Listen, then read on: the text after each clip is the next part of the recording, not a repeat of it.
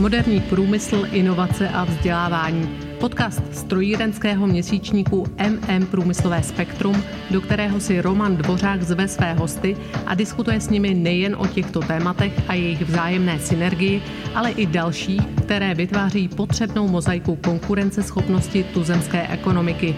Přijměte prosím pozvání k poslechu aktuálního dílu.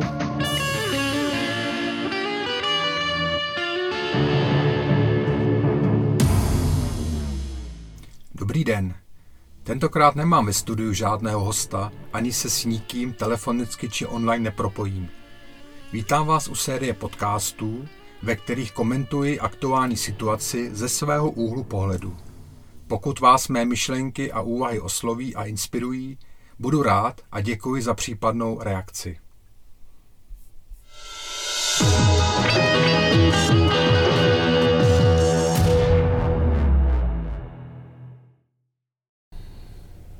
17. země spolková na kolečkách. Provázanost české ekonomiky s německou bývala v časech hojnosti vyzdvihovaným trumfem. Tamní průmyslová lokomotiva dokázala utáhnout i naše firmy, které se s úspěšnými německými exportéry výrobků svezly, většinou jako jejich dodavatelé, zejména pak pro automobilový průmysl. Nyní je tomu konec. Dočasně nebo dlouhodobě?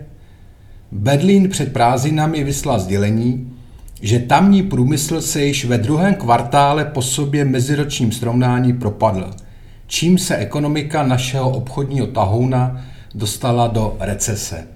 Německo jako exportní velmoc v posledních letech slábne, za což nejenom může klesající poptávka po jejich finálních produktech v Ázii, ke kterým právě my dodáváme komponenty.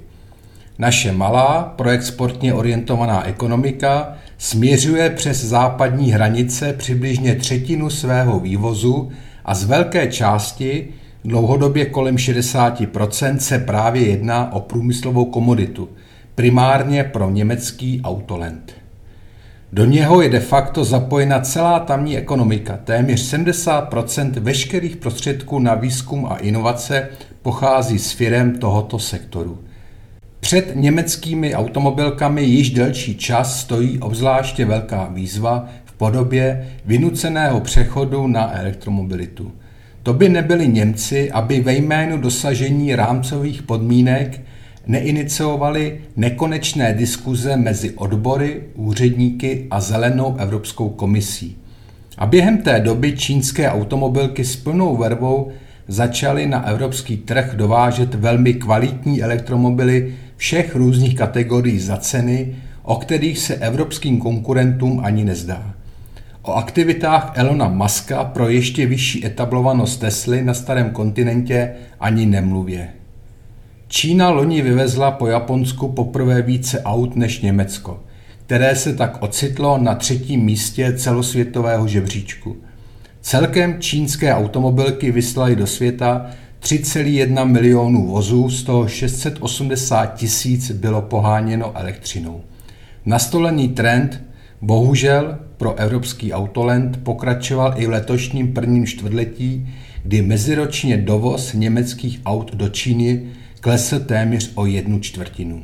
Čínští výrobci na domácím trhu postupně posilují, mimo jiné i v luxusních provedeních elektroaut nahrazující ještě donedávna pro Číňany prestižní fosilní Mercedesy či BMW a díky nastaveným přísným omezením nákupu spalovacích aut do velkoměst prodeje elektroaut trhají rekordy.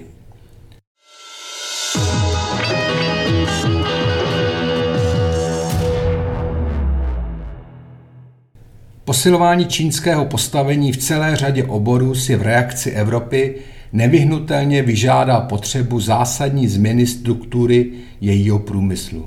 Byť se nám to nelíbí, je třeba reflektovat, že tradiční oborová jistota již zanedlouho nebude dominantním sektorem a uvolní tak prostor pro ostatní firmy z jiných oblastí.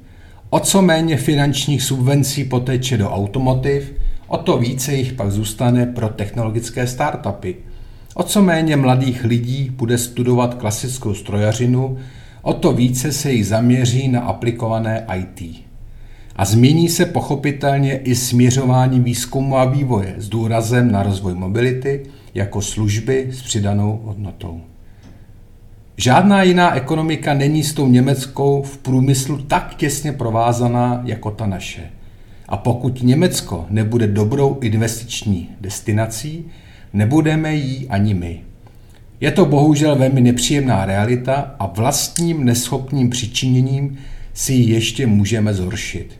Výzva v podobě drahých energií a rostoucí levnější konkurence pro německý průmysl především v Ázii ovšem ukazují, že dobře již bylo a Bundestag bude muset o ekonomiku spoléhající se především na produkci svého průmyslu ještě pořádně bojovat. Jak to dopadne, ví jen Bůh. Tím spíše bychom se měli snažit vymanit z pozice německé neoficiální 17. spolkové země a hledat substituční partnerská teritoria. Buďte zdraví na těle i na duchu a přesto přese všechno si vedle zachování zdravého rozumu i nadále udržujte důvěru a hrdost v evropskou produkci, která zajistí solidní existenci pro naše potomstvo. Hezký začátek podzimu. Váš Roman Dvořák.